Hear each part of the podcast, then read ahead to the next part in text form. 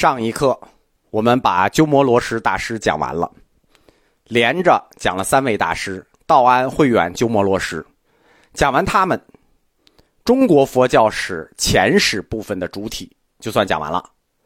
鸠摩罗什老师的这二十五课基本都是理论课，很难，很难，听不懂没有关系，课放在这里，有兴趣的话，五年以后再听，十年以后再听。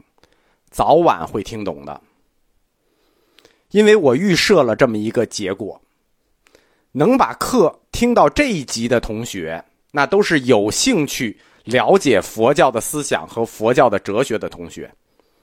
那么早晚有一天你们会懂，到那一天你们再回头来听的时候，会发现吴老师在你们不懂的时候，也是认真对待你们的。三位宗师一过。基本上就没有大理论了，后面比较轻松。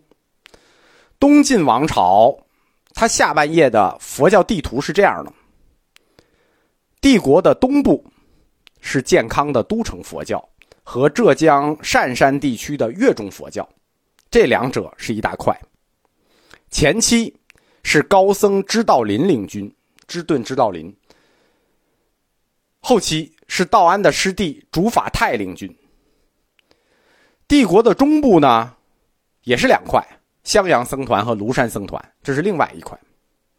前期襄阳僧团道安领军，后期庐山僧团慧远领军。那这四个佛教中心：都城佛教、越中佛教、襄阳僧团、庐山僧团。其中三个已经都讲了，越中佛教、襄阳僧团、庐山僧团都讲了，还差最后一个没讲——都城佛教。因为三位宗师啊，就是道安、慧远、鸠摩罗什。他们在佛教史上讲就必须连着讲，那这个时间跨度就从公元三百六十年一直到了公元四百一十三年。如果讲东晋的都城佛教，那么时间就得再次拨回去，就拨到道安的时代，回到公元四世纪的中叶。时间拨回去呢，因为这个课离得太远了，我们就要回顾一下前面课的内容。公元四世纪的中叶，于氏家族替代了王氏家族，取得了东晋摄政的寡头地位。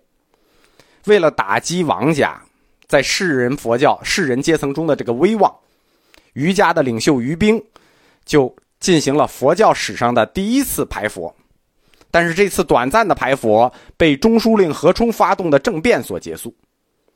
于冰排佛。导致都城佛教的主力僧团出走会稽军，就是善山地区。皇城政治派系斗争带来的不安感，和善山地区的优美风光，促使出走的这些南方僧团领袖们决定，不再回去了，我们就待这儿了。自此，开辟了短暂而又辉煌的越中佛教时期。都城健康。他们都走了嘛，主力僧团出走了，那就出现了一个信仰真空，自然就需要有人来填补。谁来呢？当然是外来了。外来的和尚好念经嘛。此时，从北方逃难来的道安僧团的一个分支竺法泰僧团，他们在新野与道安告别之后，就来到了东晋南方的都城建康。同时。东晋此时是两位皇后执政，何皇后和楚皇后，两位皇后都很崇佛，因为他们崇佛的原因，在都城政治圈就特别优待女性修行者，因此南方、北方就有大量的尼姑投奔到了健康，活动于京城的佛教和士人圈子中，这就是一个都城佛教的盖帽，来了竺法泰僧团和很多尼姑。竺法泰，山东临沂人。他年轻的时候与道安同在神僧佛图澄门下学习，他是道安的师弟。从公元三百四十九年开始，他追随道安僧团游历北方。哎，所谓游历就是逃难，就一逃就逃了十六年。道安在落脚襄阳之前，因为僧团太大，在新野决定大疏散。竺法泰奉命带着四十多名弟子。前往京城，就是南京啊，健康。一般认为，竺法泰他是般若六家七宗中本无义宗的创始人。本无义宗就是特异功能的义，道安所立的那个宗，他所立的那个义叫本无义，意义的义，本无义，立本无义，立本无宗。而主法泰这个呢，叫本无意义，就是中间还有一个特异功能的异，本无意义，也叫本无异宗，有一字之差啊。说主法泰是本无义宗的创始人，引用的证据是保存下来的他和大居士西超的往来信件，其中有一部分是讨论本无义宗的理论的。实际上，他是创始人这件事情是一个误会。本无义宗和新无宗是六家七宗中最早的两个宗之一。他是王敦的弟弟高僧竺道潜所创建的。竺法泰只是在京城发展和推广了这一学说。我们讲过，道安的本无义实际是受到本无意义的影响。因为吕澄老师在中国佛教源流略讲里头认为本无义宗是竺法泰立的，所以。对吧，吕老师嘛，我们就这么认了。其实他是创始人这件事情是说不清的。关于本无一宗的创始人有很多种说法，有竺道浅，有竺僧富，有竺法深，也有竺法泰。竺法泰有一个天才的学生，他确实是六家七宗中一家的创始人，就是继续东行到了善山地区的竺道一。竺道一开创了幻化宗。幻化宗我讲没讲过？我忘了啊，前面的课太多了。竺法泰，他在京城和皇宫备受欢迎。北方来的嘛，外来和尚好念经啊。他跟芝顿和竺道潜一样，经常被邀请到皇宫里去讲解般若经。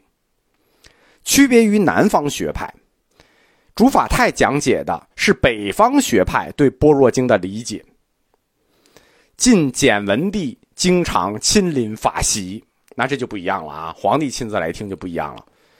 这种讲法活动是公开的，北方高僧来到南方都城传法，那吸引了东部地区数以千计的信徒来听，因此扩大了北方僧团在帝国东部的名声。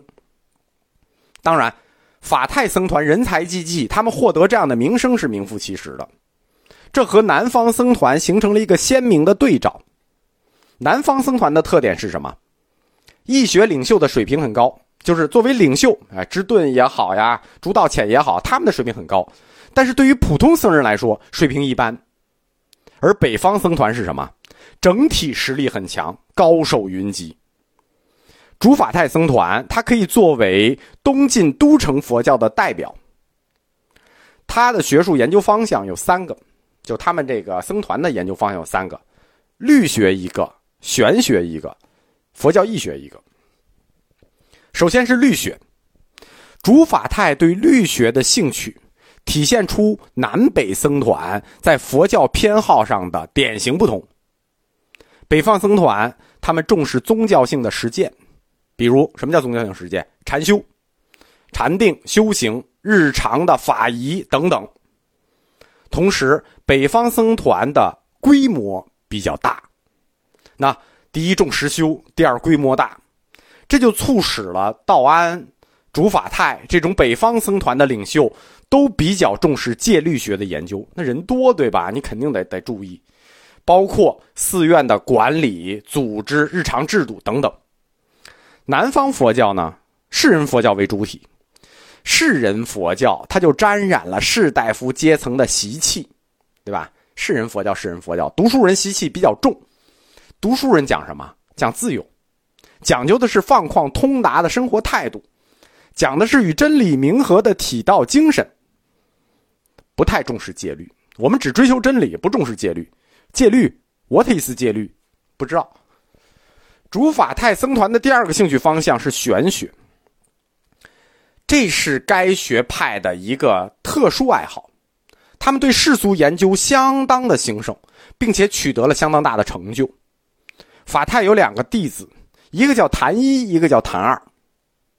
谭一是道家经典老子方面的专家，谭二是儒家经典易经方面的专家。在这两个领域，就是谭一谭二在老子与易经方面的领域，他们在东晋取得的成就与名声，堪比庐山学派的领袖慧远。竺法泰僧团的第三个研究方向是佛教义学。首先是他自己，他被算为本无义宗的创始人。他的弟子竺道一是幻化宗的创始人。那么六家七宗，他们这个僧团就占了两个。在竺法泰的弟子中，有一个当时年龄尚幼的小孩叫竺道生。在几十年后。竺道生将师从鸠摩罗什，孤名先发，首创中国佛性论，改变了整个中国佛教此后的理论方向，成为后世中国禅宗的元祖。